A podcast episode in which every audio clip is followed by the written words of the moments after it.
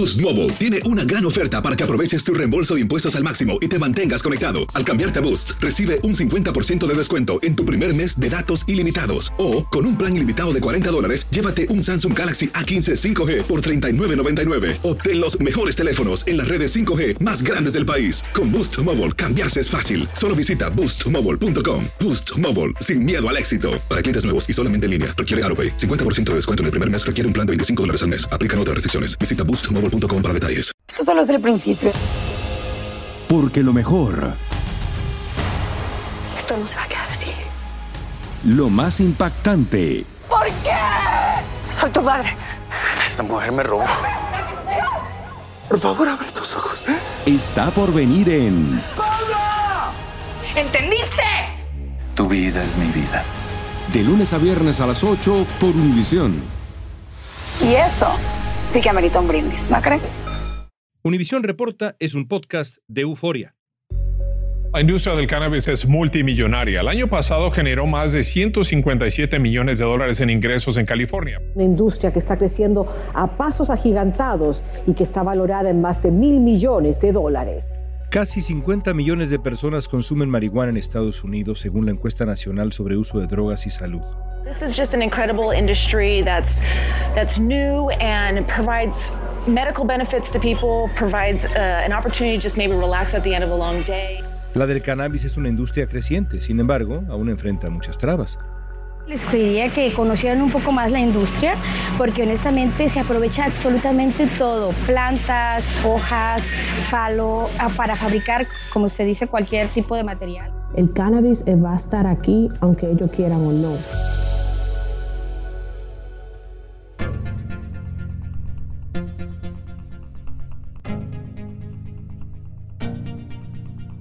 Jazmín Aguiares, activista y empresaria de cannabis, durante una década ha aportado sus conocimientos sobre regulaciones, licencias y equidad a la comunidad hispana. Hoy nos va a explicar cómo se mueve el negocio del cannabis, cuáles son los retos que enfrenta, si es rentable o no, y cuál podría ser el futuro de esta industria que crece. Este gobierno federal no va a legalizar y tal vez el próximo tampoco. ¿Por qué? Porque hay muchos poderes más arriba de nosotros que quieren parar la comercialización de la marihuana. Hoy es miércoles 31 de mayo, soy León Krause, esto es Univision Reporta.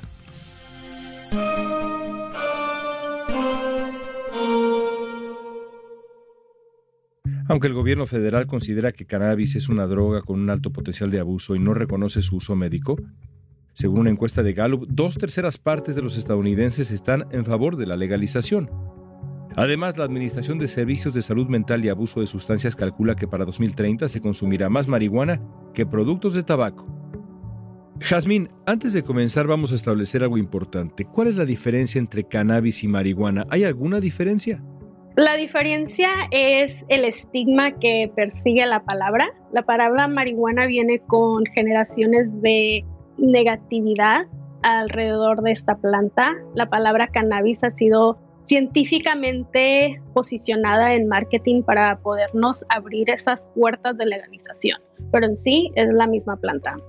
Hablemos ahora de tu historia. Eres una empresaria activista en la industria de la marihuana, el cannabis, usemos la palabra marihuana porque aquí no hay estigmas. Eres dueña de tu propia empresa. Cuéntanos un poco sobre esto. ¿Cómo entraste en la industria? ¿Cómo aprendiste este negocio? Sí, mira, ya llevo más de 10 años en la industria desde que se reguló. Yo nací y fui criada en Los Ángeles, pero mis padres decidieron irse a Denver, Colorado. Y en aquel tiempo yo ya ejercía mi carrera aquí en Los Ángeles. No veía necesario ese cambio, pero me pegó mamitis y patitis y me fui. Entonces al momento que fui a vivir a Colorado, yo en ese momento yo ya consumía, ya era consumidora de la marihuana. Entonces por cuestión de acceso, como paciente, empecé a investigar ese acceso al mercado en, Colorado y me di cuenta que se estaba desarrollando una regulación para el uso medicinal.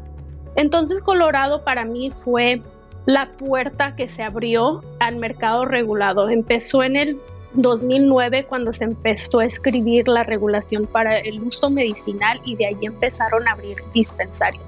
En ese momento que yo pude entrar a un dispensario por primera vez y comprar marihuana legalmente fue un shift en mi mentalidad empresarial porque vi la oportunidad de emprender en esa industria. Y luego abres el negocio en California. Yo viví en Colorado seis años. Entonces en estos seis años se desarrolló el uso medicinal y se empezó a desarrollar el uso lúdico en el 2014. En aquel tiempo yo empecé como voluntaria primeramente a aprender la legalización. En aquel tiempo había poca información en inglés, mucho menos en español. Siendo mexicoamericana, hablando y dominando el idioma español, yo vi la oportunidad de poder educar a la comunidad latinoamericana en el tema de legalización. Entonces, allí en Colorado pude ejercer varios negocios de networking, de cadena de suministro entre cultivo, manufactura, distribución, transporte. Y toda esta información, como fue producida en español, llegó a México. En el momento que llega a México, ¿qué sucede? Llega a las manos de un padre llamado Raúl Elizalde, que tiene una hija llamada Grace Elizalde. En aquel tiempo, Grace sufría muchos de episodios epilépticos. Entonces, a través de esta información y estos noticieros que estábamos haciendo, él vio la oportunidad de vincular el producto de CBD para el alivio de su hija, pero no había forma de hacerlo llegar legalmente de Colorado a México. Entonces, a través de eso se abre el primer caso contra el gobierno federal en México y yo pude asistir como una de las consultoras en ese caso. De ahí empecé a hacer calvildeo en México y abrir muchas puertas en México. En el 2015 aprendí que California estaba escribiendo Proposición 64, que viene después del modelo de Colorado, Admiendia 64, y en ese momento decidí regresarme a vivir a Los Ángeles y empezar ese calvindeo aquí.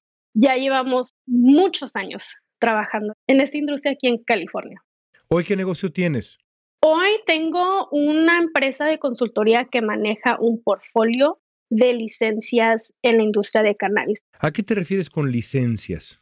Licencias para producir, vender, transportar el producto dentro del estado de aquí de California. En México soy fundadora, cofundadora de varios proyectos. Uno de ellos es un congreso internacional que se lleva a cabo desde el 2017, se llama Cannabis Salud. Y a través del trabajo que he hecho en México, con socios en México, hemos podido obtener diversos permisos, permisos nivel consumidor, permisos nivel para uso medicinal para un paciente y eh, a través de estos permisos también incluye la importación de materia prima para México, pero está como en un limbo. ¿Por qué? Porque todavía no existe la regulación completa para nosotros poder comercializar estas licencias en México. Hoy en día en Los Ángeles hay más mujeres, hay más jóvenes que están cambiando las actitudes de sus familias y de sus comunidades y ahora quieren ganar dinero y abrir su propio negocio. Sin embargo, el 96% de los dueños de negocios en Estados Unidos son hombres blancos. La industria de la marihuana cada vez despierta más interés en la comunidad latina. Sin embargo, según el Consejo Nacional Hispano de Cannabis, solo el 5.7% de los negocios de cannabis pertenecen a latinos. Además, Cuatro de cada cinco licencias que se otorgan para operar negocios de cannabis son para propietarios que no forman parte de minorías. Tú has dicho que en tu camino hay dos vertientes, digamos. Por un lado eres empresaria con fines de lucro, pero por el otro eres activista.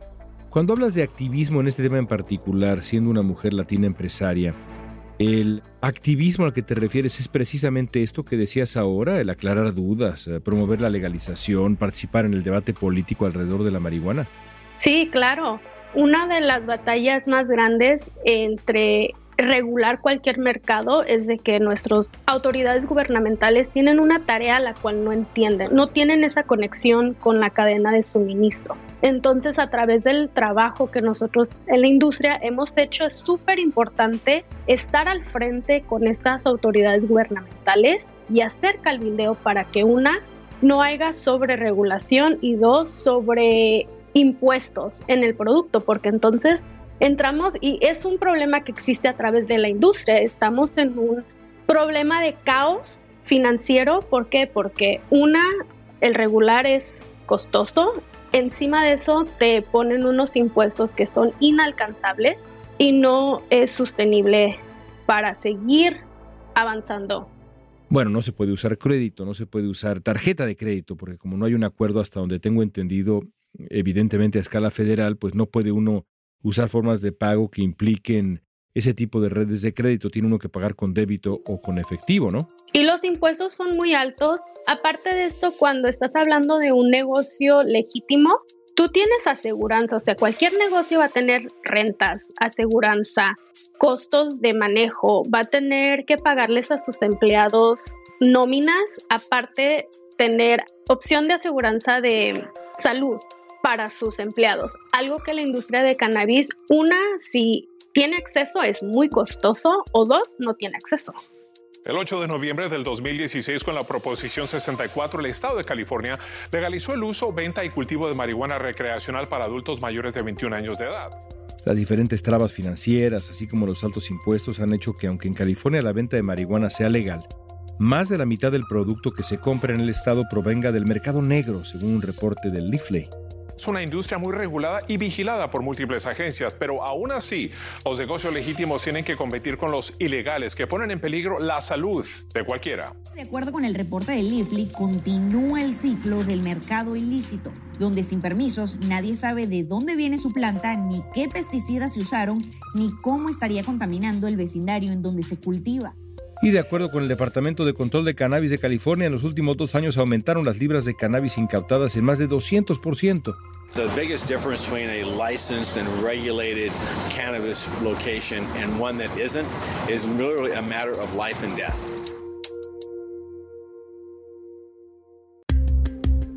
Al volver analizaremos cuál es el futuro de la industria de cannabis.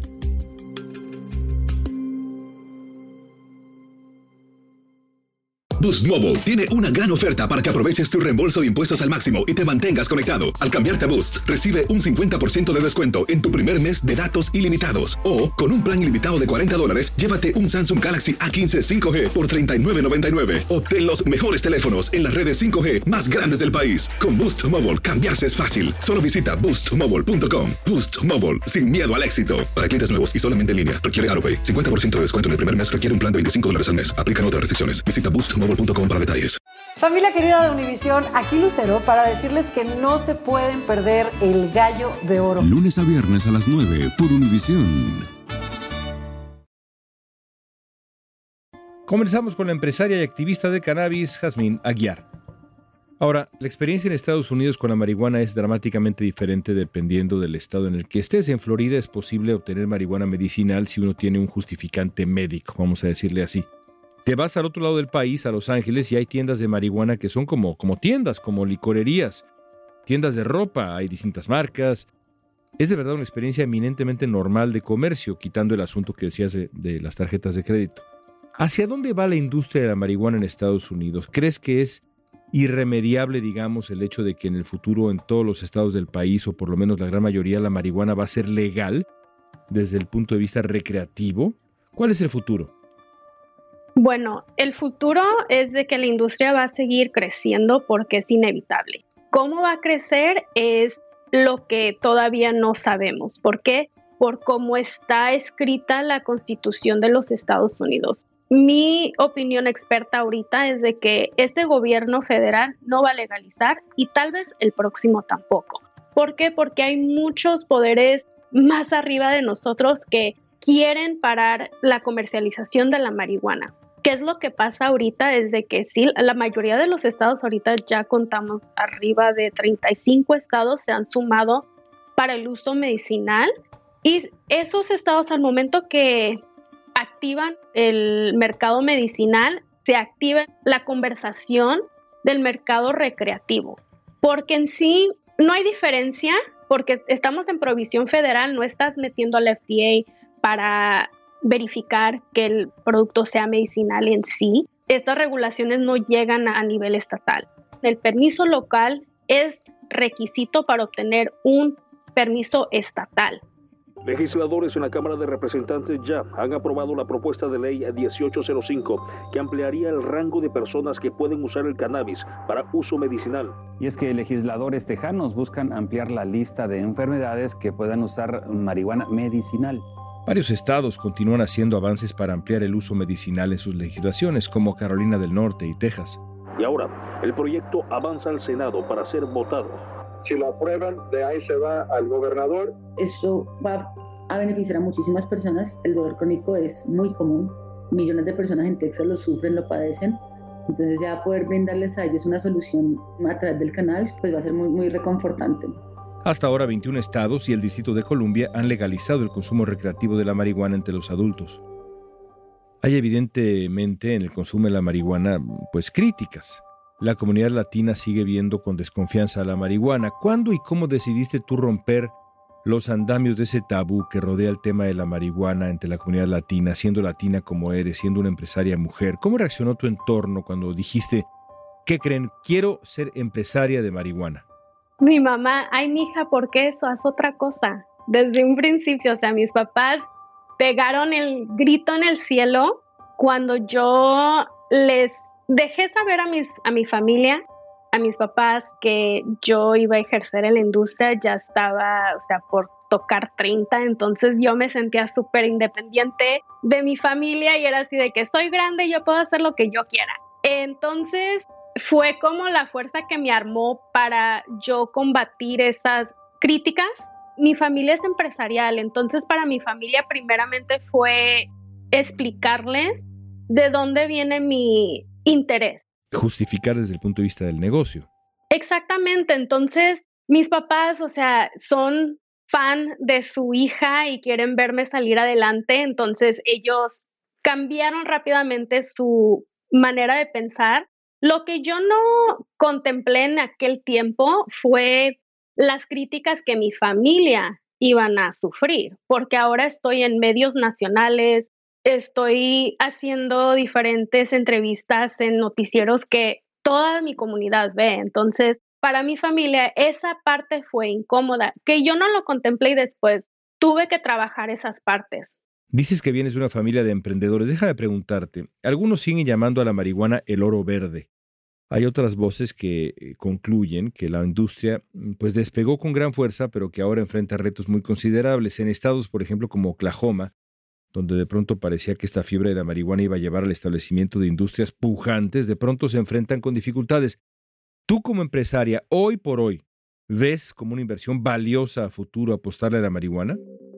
Para mí sí, yo le sigo apostando. Como te digo, tengo un portfolio muy amplio de lo que ya es la industria. Tengo licencias de la cadena de suministro, pero a través de mi trabajo me ha llevado ahora a tener una empresa productora de eventos en México, en Estados Unidos. También formo parte de Locatora Productions, que es una productora de podcast. Entonces, esta productora ya está en mainstream media algo que yo nunca hubiera logrado si no fuera por la cannabis. Esta empresa les interesó el tema, quisieron lanzar un podcast dedicado específicamente a la marihuana, pero con comedias. Entonces, yo les sigo apostando a esta industria, una porque estoy educada en el tema. Lo que yo, aparte de mi activismo, mi activismo viene porque yo me tomo el tiempo para leer. De informarte de informarme, de leer las regulaciones, de estar al tanto de lo que pasa a nivel local, nivel estatal, nivel federal e internacional. Entonces, cuando tú como persona, como empresario en cualquier industria, tomas el tiempo de educarte y aprender las reglas del juego, te puedes imaginar cómo puedes tú emprender, a dónde cabes tú. Dentro de todo este mundo, ¿a dónde cabes tú? Porque espacio hay. Encontrar eso y tener mucha disciplina para seguir porque hay muchas barreras en esta industria. Seguir con esa disciplina es importante. Déjame terminar con esta pregunta. Hace poco hicimos un podcast en Univision Reporta, una conversación muy interesante, como ha sido esta, con un experto en ayahuasca. Y le hice la misma pregunta para terminar que te voy a hacer a ti ahora. ¿Qué te gustaría aclararle a quien está escuchando este podcast, esta conversación que hemos tenido en Univision Reporta y reprueba que la marihuana sea legal, ya sea por motivos medicinales o fines recreativos? Simplemente está opuesta a esta persona. ¿Qué le dirías tú a, esa persona?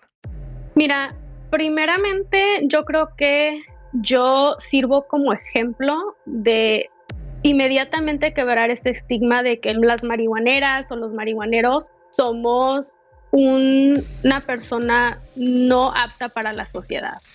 Yo consumo. Al momento que yo empecé a consumir no fue por temas que fui educada y sabía lo que estaba consumiendo y para qué me iba a servir.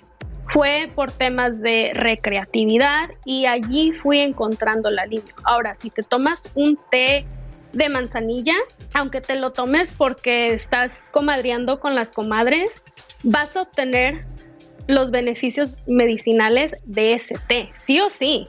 Entonces, es lo mismo con la marihuana. Al momento que tú consumes, una, les digo, consuman con educación, porque es lo que pasa que hay personas que tienen curiosidad. Invito a esa curiosidad, por favor, vengan y prueben y vean si hay algún alivio para cualquier condición que ustedes tengan. Pero háganlo con educación, que ya existe. Este tema yo creo que hace 10 años que alguien me dijera, ¿sabes qué? No encuentro información, te lo creo. A hoy en día no te lo creo. A hoy en día tú tienes acceso en tu mano con tu celular a poder obtener esta información y educarte. Hay varias condiciones las cuales ahorita se tratan con medicamentos no sanos para un humano. Te van a curar tal vez esa condición, pero te van a dar condiciones segundas y terceras. Entonces poder acceder a un producto que es herbolario y tiene un mejor alivio para cualquier condición que tú tengas, yo creo que es nuestro derecho tener acceso a ese producto.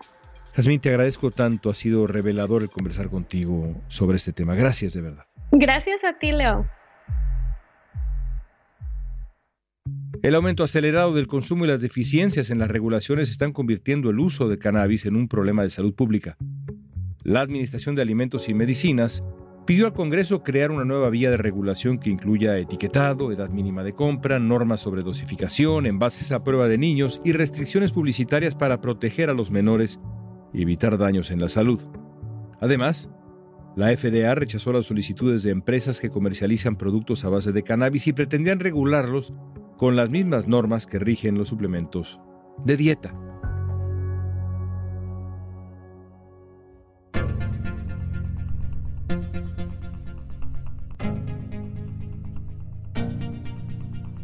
Esta pregunta es para ti. Si pudieras y tuvieras el dinero para hacerlo hoy, ¿invertirías en un negocio de marihuana? Escríbenos con tu opinión utilizando la etiqueta Univisión Reporta. Hazlo a Facebook, Instagram, Twitter o en TikTok. Escuchaste Univisión Reporta. Si te gustó este episodio, síguenos y compártelo con otros. En la producción ejecutiva, Olivia Liendo. Producción de contenido, Milis Supan. Asistencia de producción, Natalia López y Waleska Mansi. Booking, Soía González. Música original de Carlos Jorge García, Luis Daniel González y Jorge González. Soy León Krause, gracias por escuchar Univisión Reporta.